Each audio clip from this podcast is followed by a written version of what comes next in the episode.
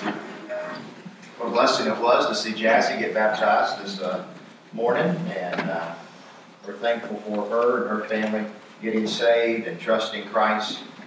And uh, Jimmy was saved a few months back, and uh, and the Lord just uh, kept working in his heart, and then Jessica's heart to save her, and uh, and then to save Jazzy. Well, praise the Lord for that. Amen. And so that's the way it happens a lot of times. Amen. And uh, it's the dad gets saved, and the mom gets saved, and the kids get saved, and, uh, and man, you got a whole changed family. You know what happens there? You've got a family tree that's been changed. You know, when you think about it like that, uh, Jimmy's family doesn't is not uh, necessarily a Christian family, and so you've got a whole family tree that's been changed, and we praise God for that. What a blessing uh, to think about. They'd be here tonight, but uh, Jimmy, he he he just he struggled through service all morning this morning just so he could watch this girl get baptized, and so uh, and uh, so he was he was uh, not feeling well, and so pray for them and uh, others that are not feeling well. So I know they would really appreciate your prayers as they look to get well. All right. Deuteronomy chapter number 10.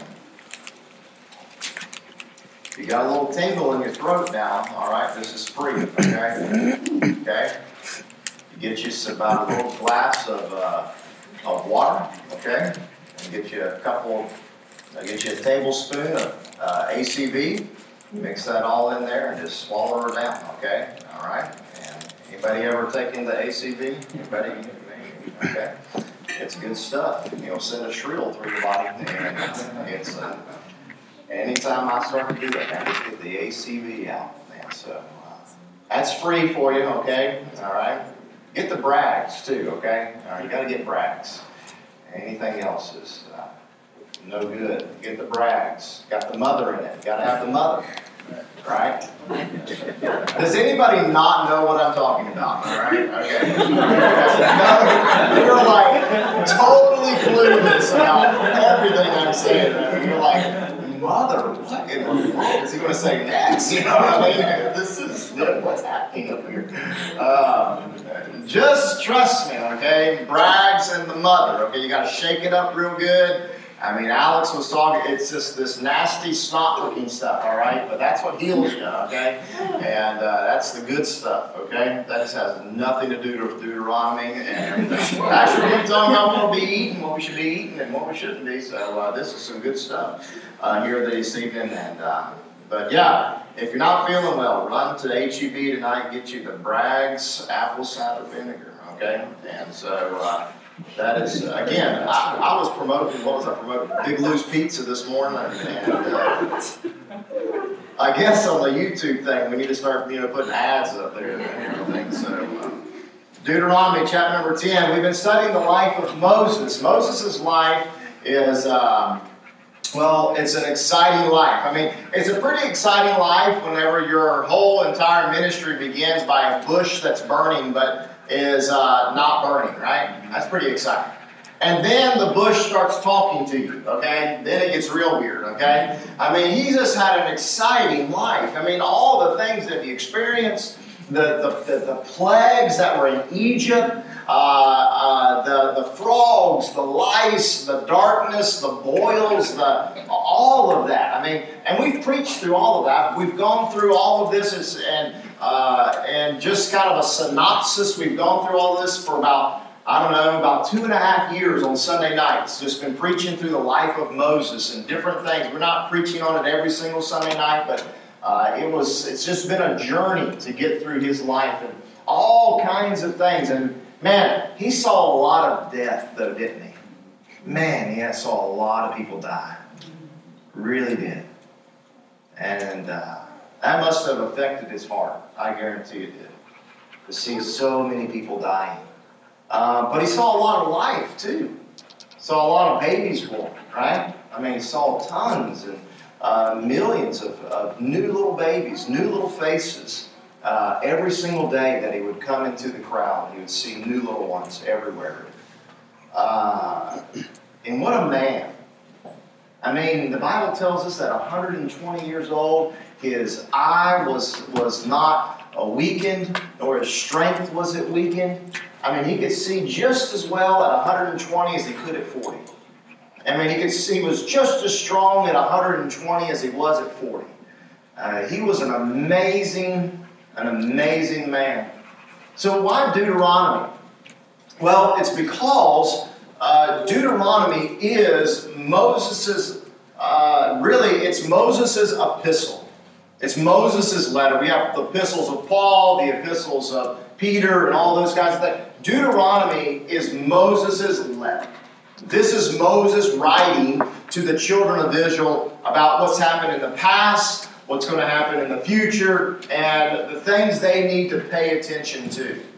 And so, in doing that, I decided that it would be best if we would just take larger chunks of this particular book and understand it in that way. And we've been dividing it up in three chapters apiece, and tonight we're looking at chapters 10, 11, and 12. And uh, no, we won't be here an hour for each one of them, but we've been seeing a theme for each one. And tonight, the theme is this it is that we ought to love the God of the commandments. Love the God of the commandments. Here in chapter 10, just look at verse number 12. And now, Israel, what doth the Lord require of thee?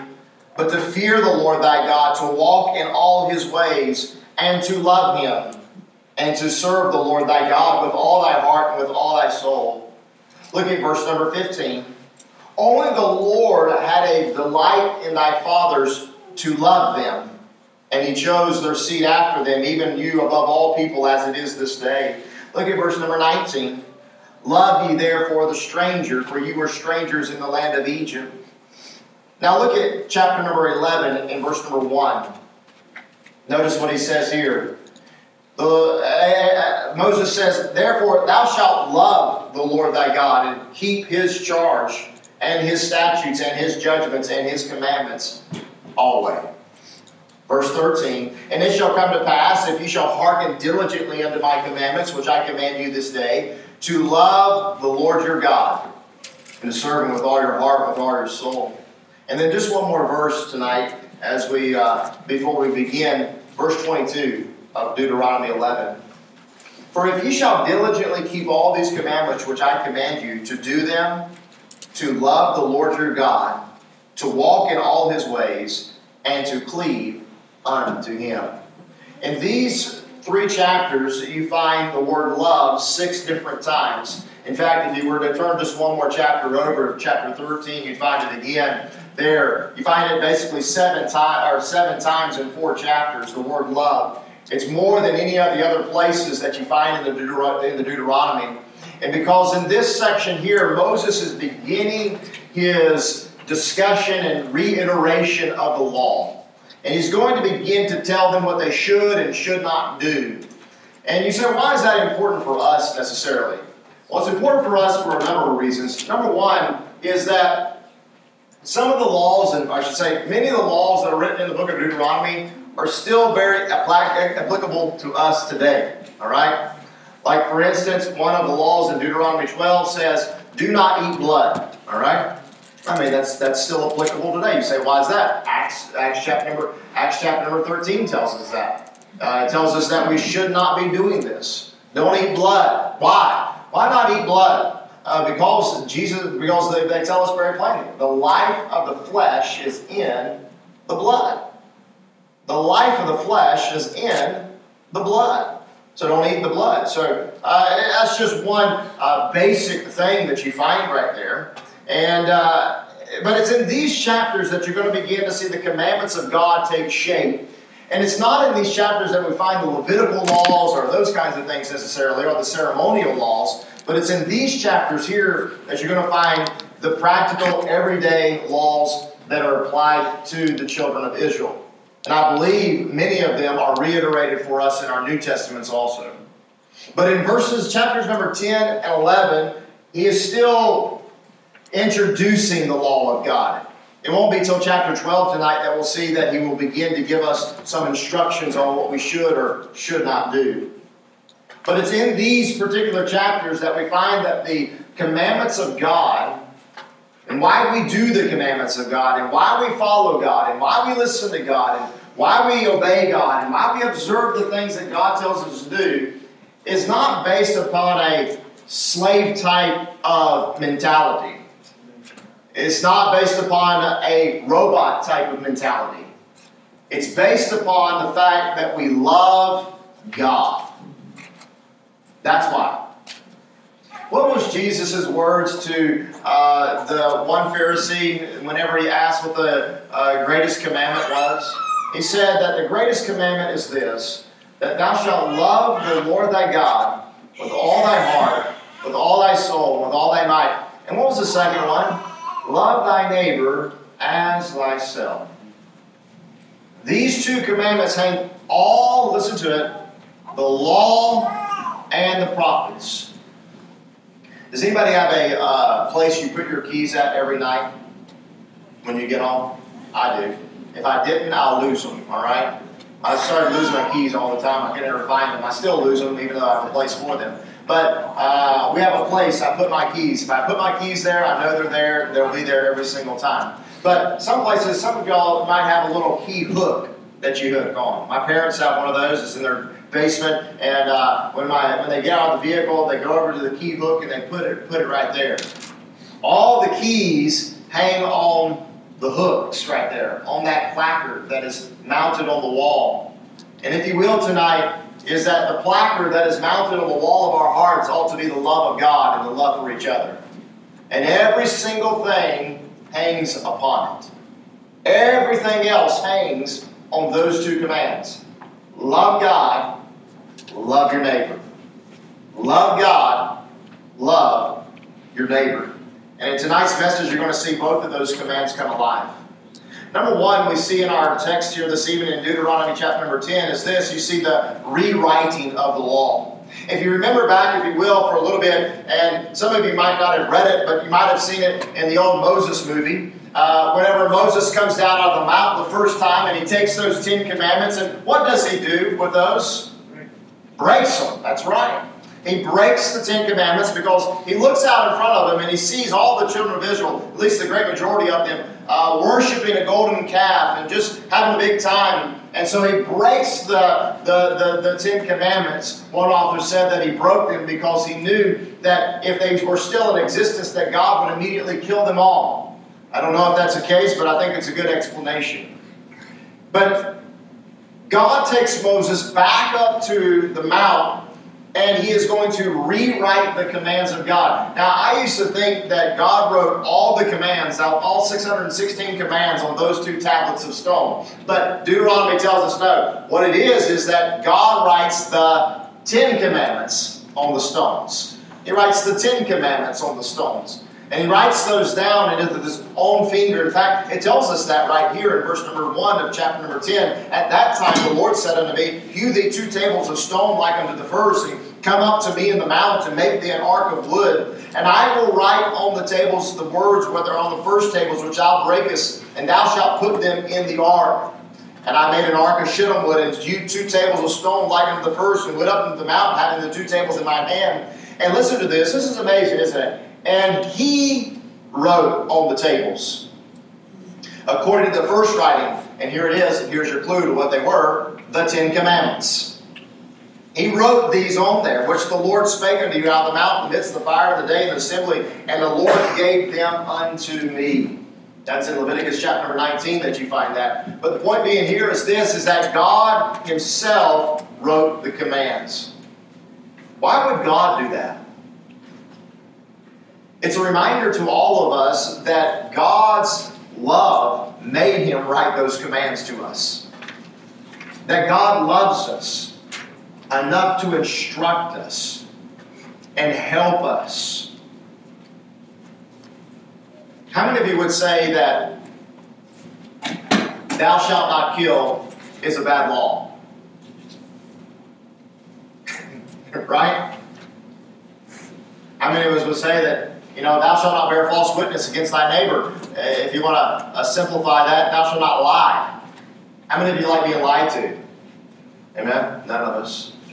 How many like to be cheated on by our spouses? None of us. How many of you, we don't like these things. How many of you like for your children to honor you and obey you? Anybody like that? Amen? Amen? Okay. I'm just making sure, you know. And so he writes these commands, and they're not for they're, they're not for our they're not for to go against us. They are for our good. They are for our benefit.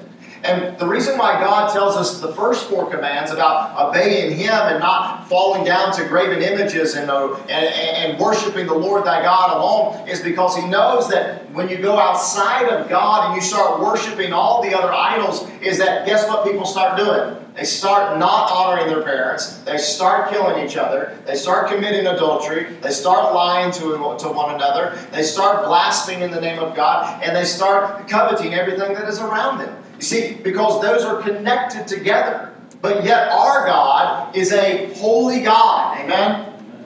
He is a holy God. A God that would have us serve Him. Does that mean that we're perfect? Of course it doesn't. Does that mean that any of us have ever kept the Ten Commandments? No, it doesn't. We've broken all of them, I believe. Every one of them.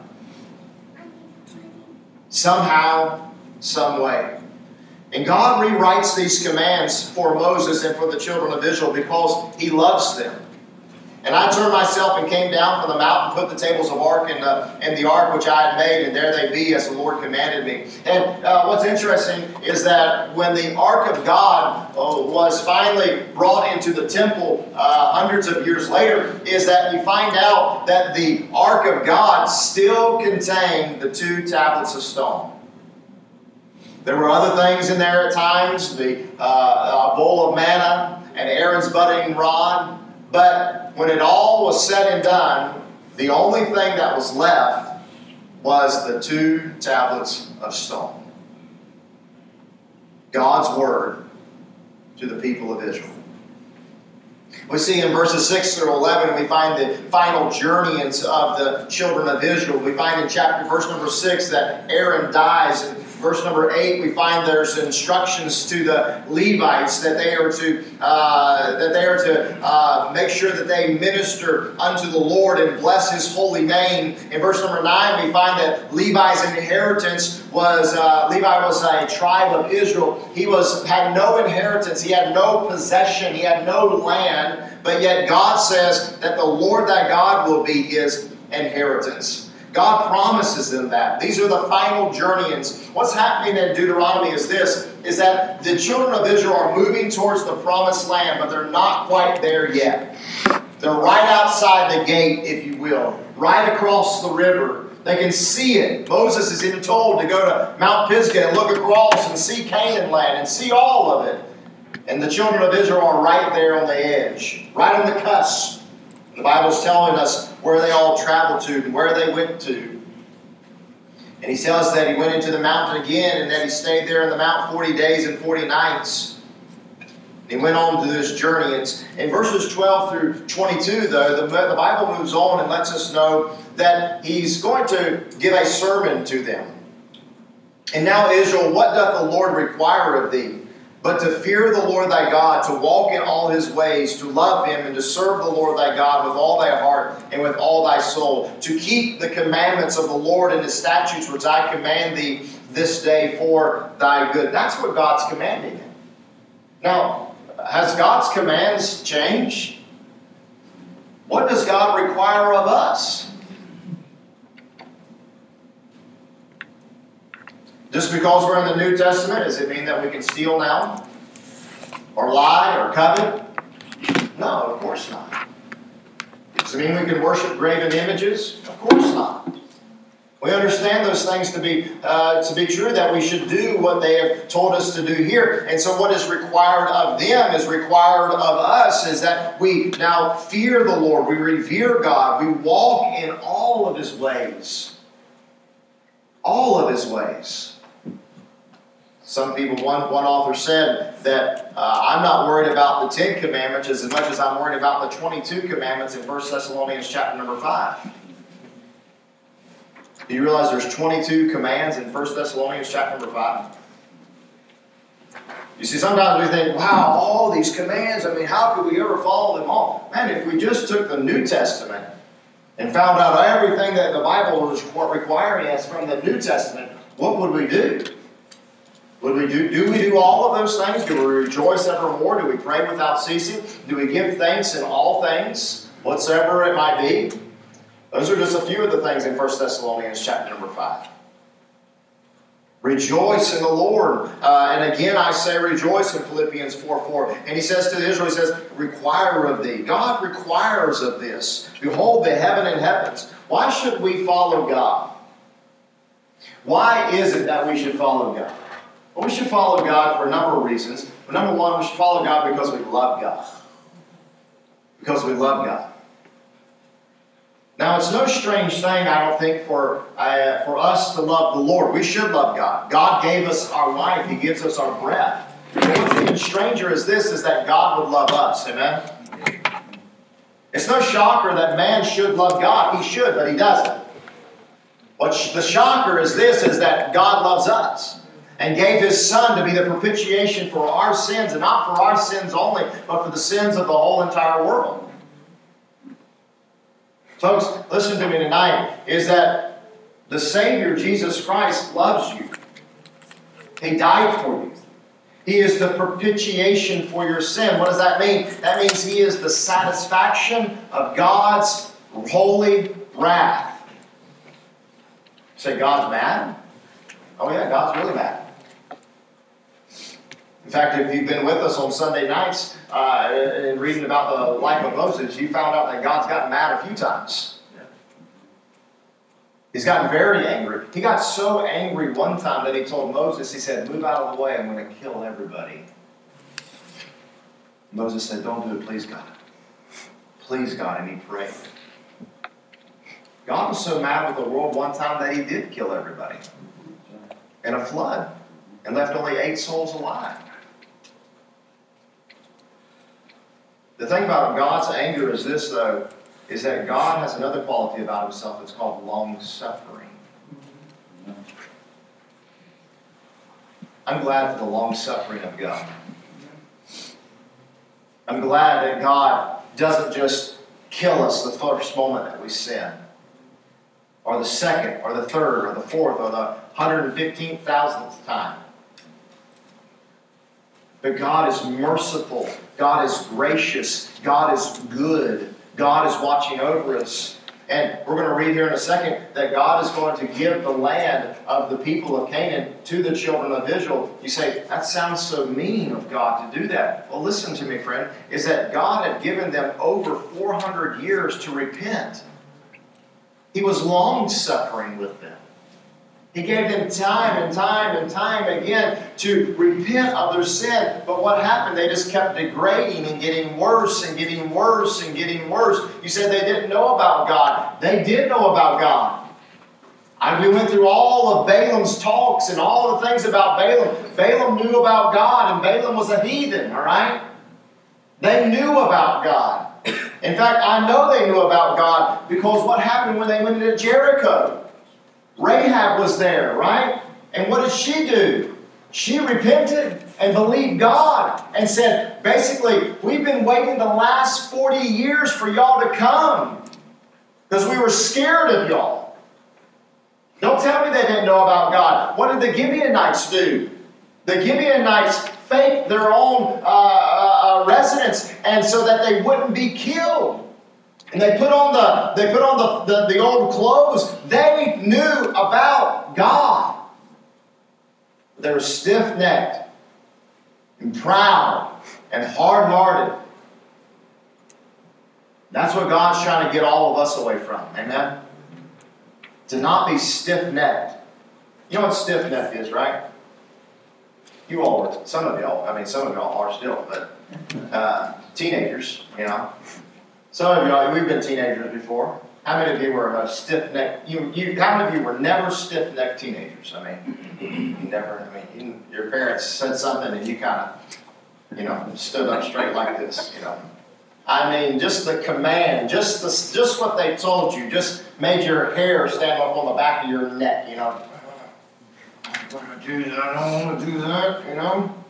You're just talking under your breath, and I'm sure there's not a teenage, there's not a person in here that ever closed their door and uh, behind closed doors, you know, got kind of mad at mom and dad, you know. I'm not giving any suggestions to any teenagers. I don't have to give suggestions, all right? Uh, you've already done it probably, okay? That's being stiff-necked. That's being, uh, that's being, that's being proud. Nobody's going to tell me what to do. That's what the people were like. Why should we love God? Because God loves us and we should love God. Number, number two, why should we love God? Look at verses number 13 and 14. He tells us why. He says, he says, Why I've commanded these things for thy good. Amen? God commands these things for our own good. Why do you give commandments to your children? Because you're a mean old Scrooge? Is that why? No, because you love them. Because you know that green beans actually help. Amen. You know that, that, that eating candy and, and Lucky Charms all day is not going to do good for the bowel system, okay? You understand that. So you have offer commands to them to help them for their own benefit. Thirdly, is this why should they obey God? Because God chose them. Make your calling and election sure. People sometimes wonder, why don't I have any assurance of my salvation? Why don't I feel saved? Why don't I feel like I'm a child of God? Hey, are you obeying God? If you're if you're not obeying God, if you're not listening to God, if you're not doing what God feel, wants you to do, you're not going to feel like a child of God. All right? Man, there was a couple times I did not feel like a cox growing up. I didn't feel like my parents loved me very much from the discipline that I received. I didn't feel like I was very much uh, connected to the family, you might say. Why? Because of my disobedience and my rebellion. The power of God. Verse 17 says, Look at me. He says, I'm a God of all gods. I'm a Lord of all lords. I'm a great God, a mighty God, a terrible God, a God that regardeth not persons nor taketh reward. I do execute judgment with the fatherless and the widowless and the widows, and I loveth the stranger and giveth him food and raiment. God is a powerful God. And then verse 22, he tells us that he is a God that will give blessings. He says, You went down to Egypt with 70 people, and you came back as the stars of the heaven for a multitude. He is a God that blesses. That's why you should love God. You should also love, you should, you should also follow God, is because he says in verse number 19 right there, he says these words Love ye therefore the stranger, for you were strangers in the land of Egypt. You should love God because God teaches you to love other people. Teaches you to love the stranger. Love people that don't look like you. Amen. Amen. Love people that don't act like you. Love people that are not interested in the same things that you're interested in. Love people that that that aren't the same, dare I say it, religion as you. Love the stranger. Love them. How do you love a stranger? Well, if they need something, you might give them something.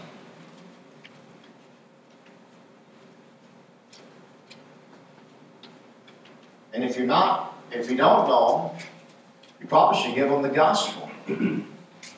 That's the best way to love somebody.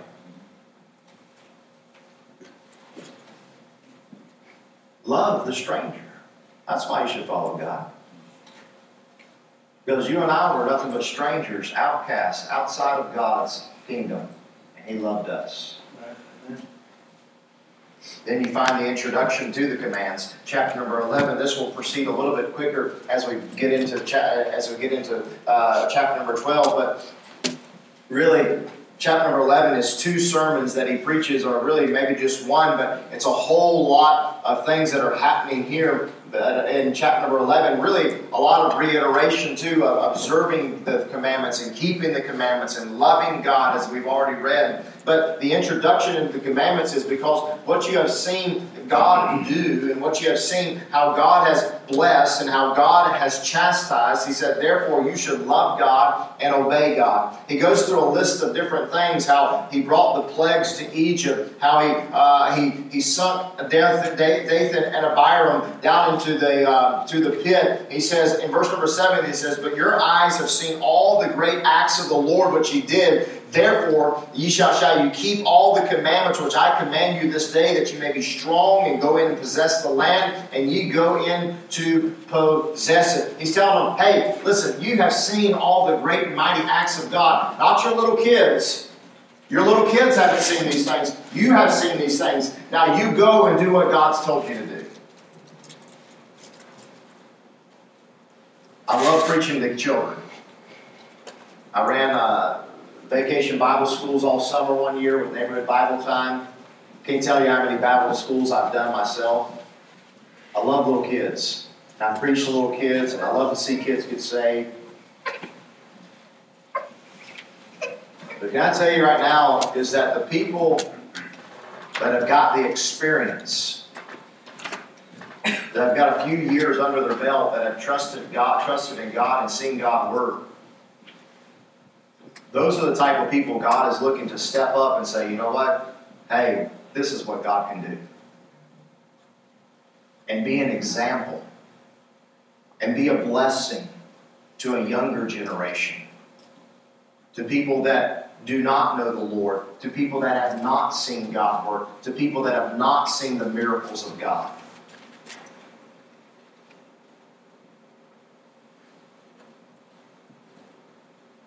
He goes on to tell them what the land is going to look like in chapters number 8 through 17. I won't get into it too much. It's just a wonderful place. A place that they had never seen before nor experienced at all. He tells them, He says, I will give you rain in the latter days in the new season. In verse 14, the first rain and the latter rain, that thou mayest gather corn and wine and thine oil. And I will send grass in thy fields for thy cattle, that thou mayest be full. He's letting them know, hey guys, you're going to be blessed when you go over there. But you know what? Love me and observe my commandments. If you don't, he tells them in verse 17, then the Lord's wrath will be kindled against you, and he shut up the heaven, and there will be no rain, and the land will yield not her fruit, lest you perish quickly from off the good land which the Lord giveth you.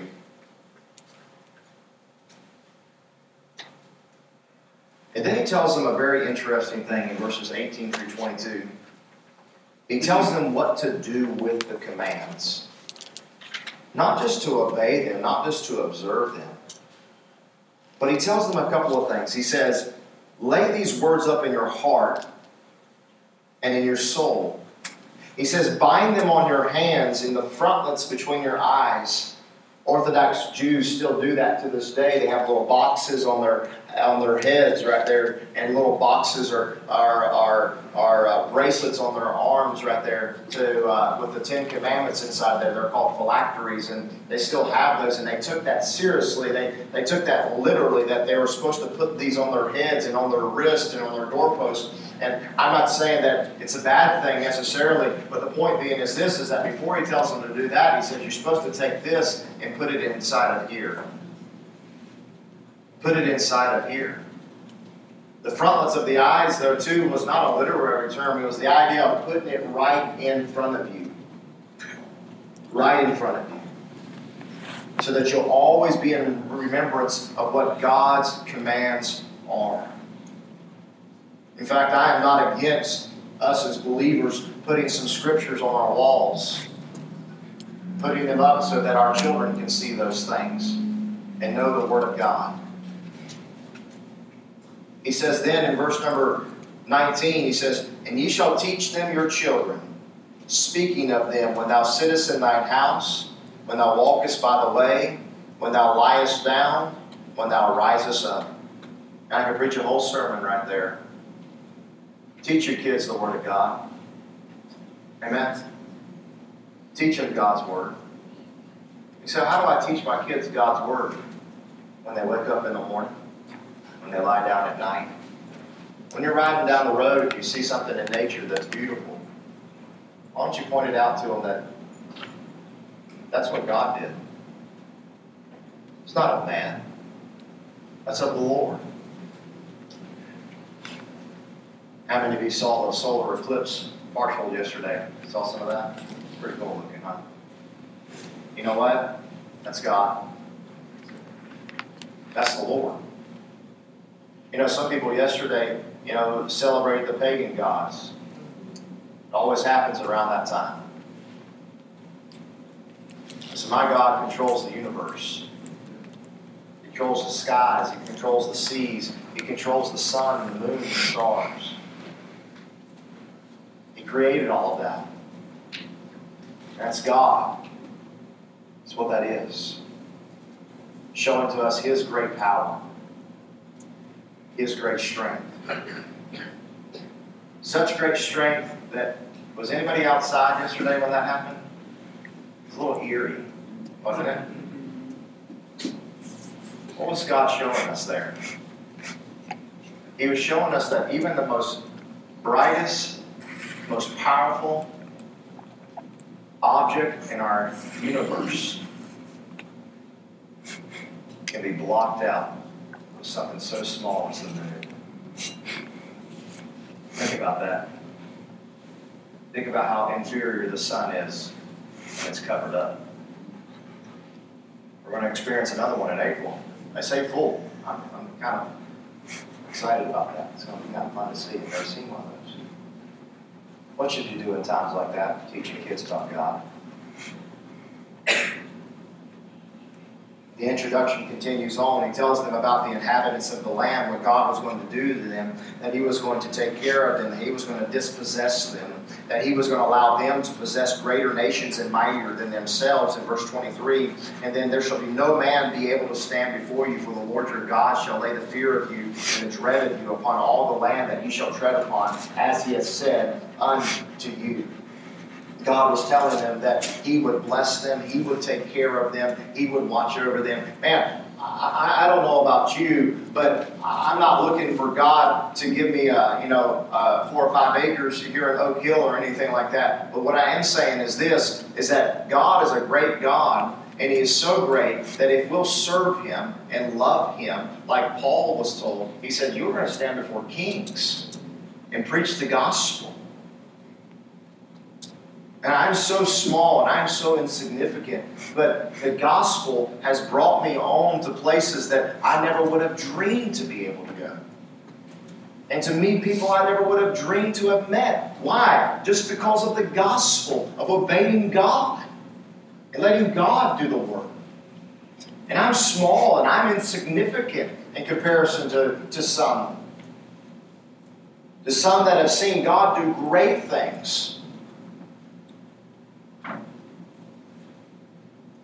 God's blessings and God's cursings are then given to us at the end of chapter number 11, where he tells them that they're going to, they need to put the cursings on one mountain and the, the blessings on another. In verse 29, put the blessing on Mount Gerizim and the curse upon Mount Ebal so that they would know when they entered into the land that there was a blessing on one side and a curse on the other side. What does that mean? It means simply this that in verse 32, that you shall observe to do all the statutes and the judgments which I set before you this day. When you get to Mount Gerizim and Mount Ebal, that you would be able to see that I need to obey the commandments of God when I see that mountain right there, because if I do, then I'll experience the blessings of God. But if I don't obey God, then I'll experience the cursings of God over here on Mount Ebal. It was a picture for us, for, for them.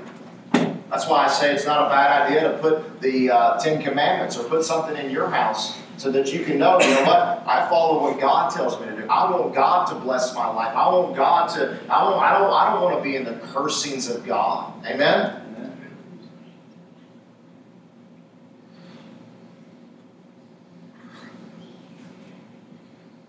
Finally, he tells them the beginnings of the commands.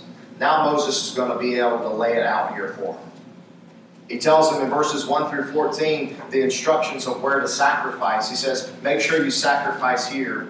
These are the statutes and the judgments when you get into the land. He says, Make sure that you will utterly destroy all the possessions of the the folks that are there before you. He says, get rid of their gods on their high mountains, on their hills, and under every green tree. Amen. and to me, it sounds like a man that I knew one time. He was he was uh, he was uh, lost, just as lost as a you know a goose in a snowstorm. And man, he was telling me whenever he got saved, he said he said, man, the Jack Daniels and the and the vodka, he said they went down the drain. He said because that's all I did.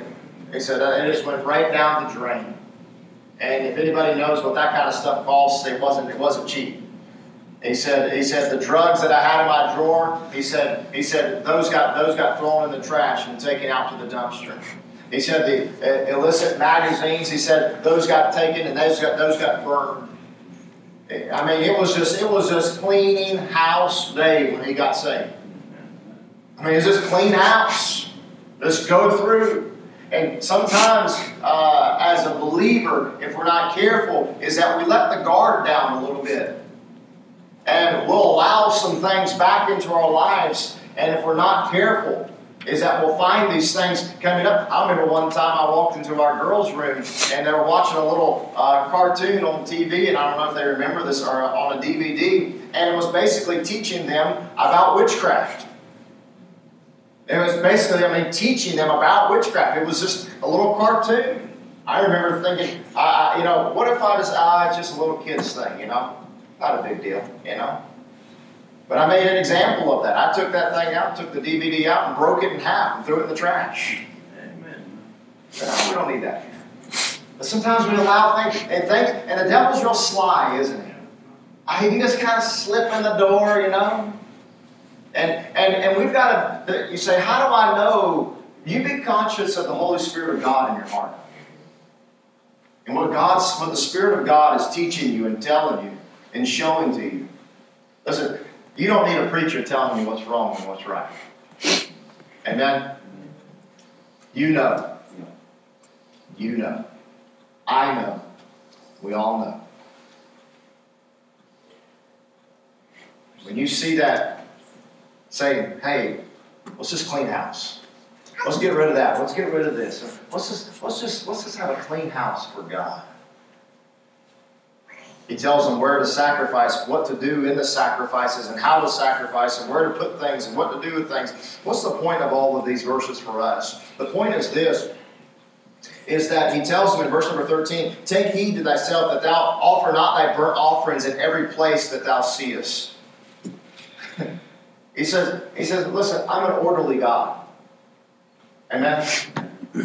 He says, get rid of all the other idols, but make sure that you worship where I tell you to worship at. Make sure you're worshiping there at the tabernacle and where the place I put my name at. Make sure you're there. Okay?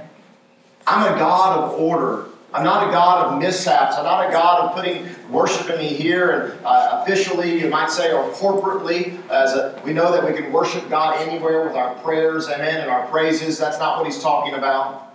He's talking about corporate worship, all right?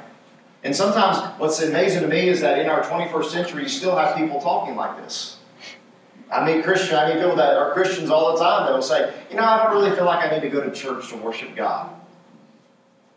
Well, then you've totally negated Acts chapter number 16, where it says that he purchased the church with his own blood. Or how about Hebrews chapter number 13, forsake not the assembling of yourselves together, as the manner of some is. The church is the bride of Christ. Church is pretty important to God, okay? And for somebody to just kind of lackadaisically say, ah, I don't really need to go to church, it's kind of really to spit in the eye of God. Because He's the one that created the church. He's the one that says, I will build my church. All right?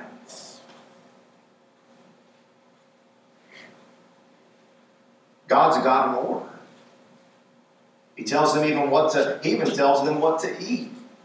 He says in verse number 15, Notwithstanding, thou mayest kill and eat flesh in all thy gates, whatsoever thy soul lusteth after, according to the blessing of the Lord, which he hath given thee, the unclean and the clean, thou eat there, as the roebuck and as the hart. Only don't eat the blood. You shall pour it upon the earth as the water. We still do that today. We still follow that simple, practical principle.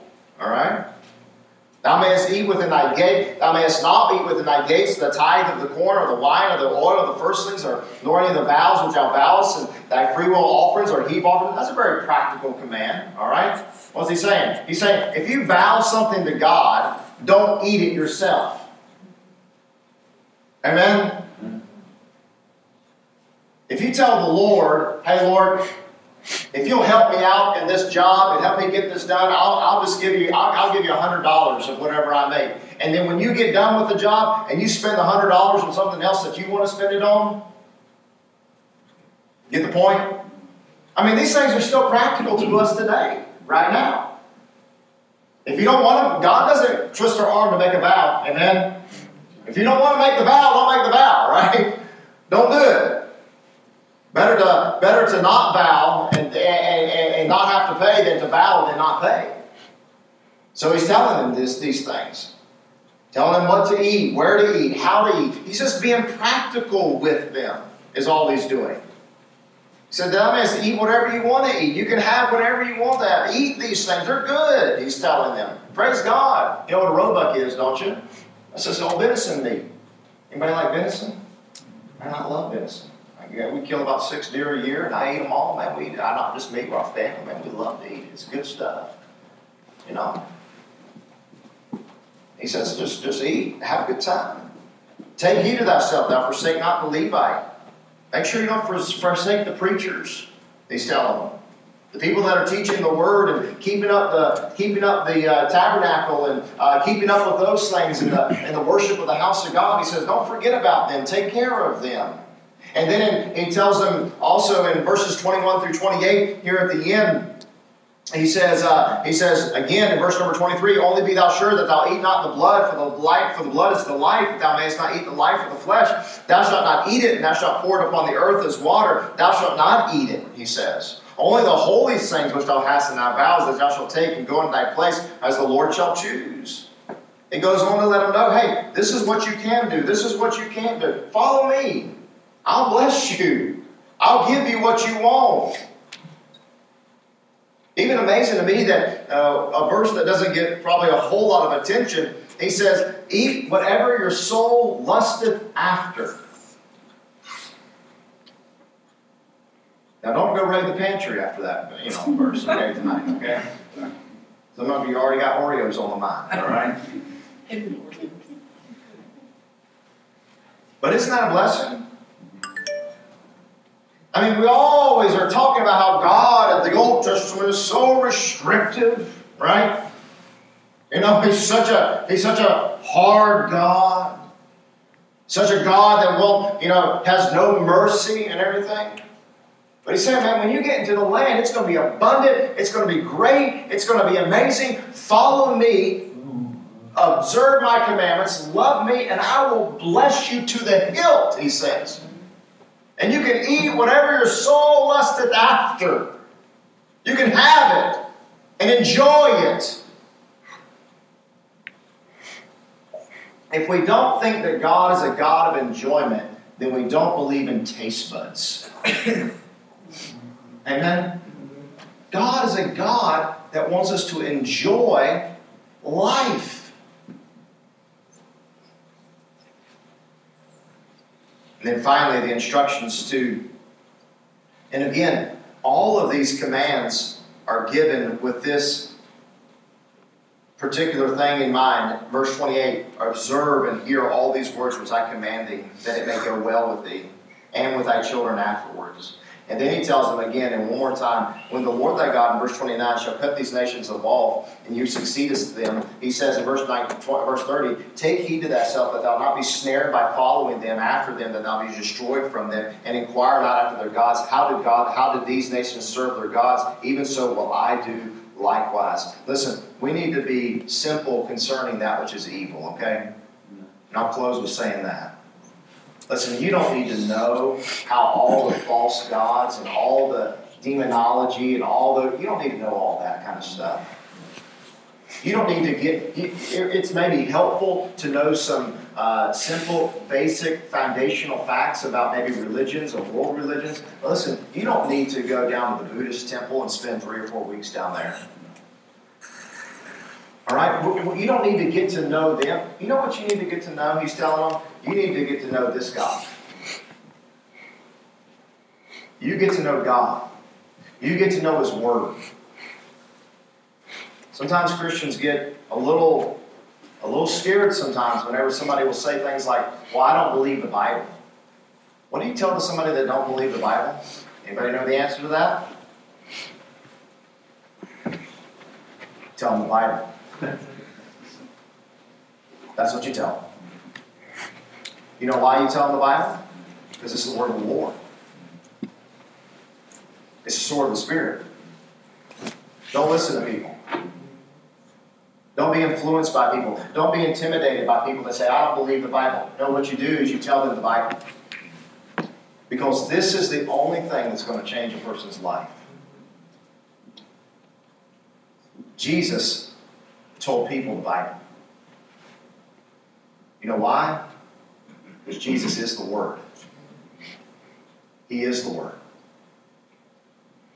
When you're following the commands of God and listening to the commands of the Lord, you know who you're listening to? Jesus. What did we sing tonight? Very first, very first song. Jesus is what? All the world to me. All the world to me. These are Jesus' words. These are the words of Christ. We have our Bibles written in red some places, right? In the New Testament. You know what? It's all in red. It's all in red. Because it was all paid for by his blood. All of it. He died for you and he died for me so that we could follow his word and be blessed.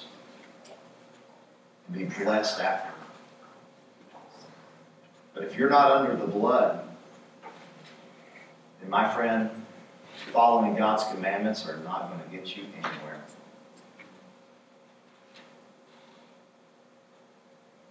Following God's commandments without the blood being applied will never save you. You could take all of Deuteronomy, you could plaster it all over your house, you could memorize it, get it into your heart, try to follow it to the best of your ability. But if that's what you're dependent upon to save you, my friend, you'll be sorely mistaken at the judgment seat.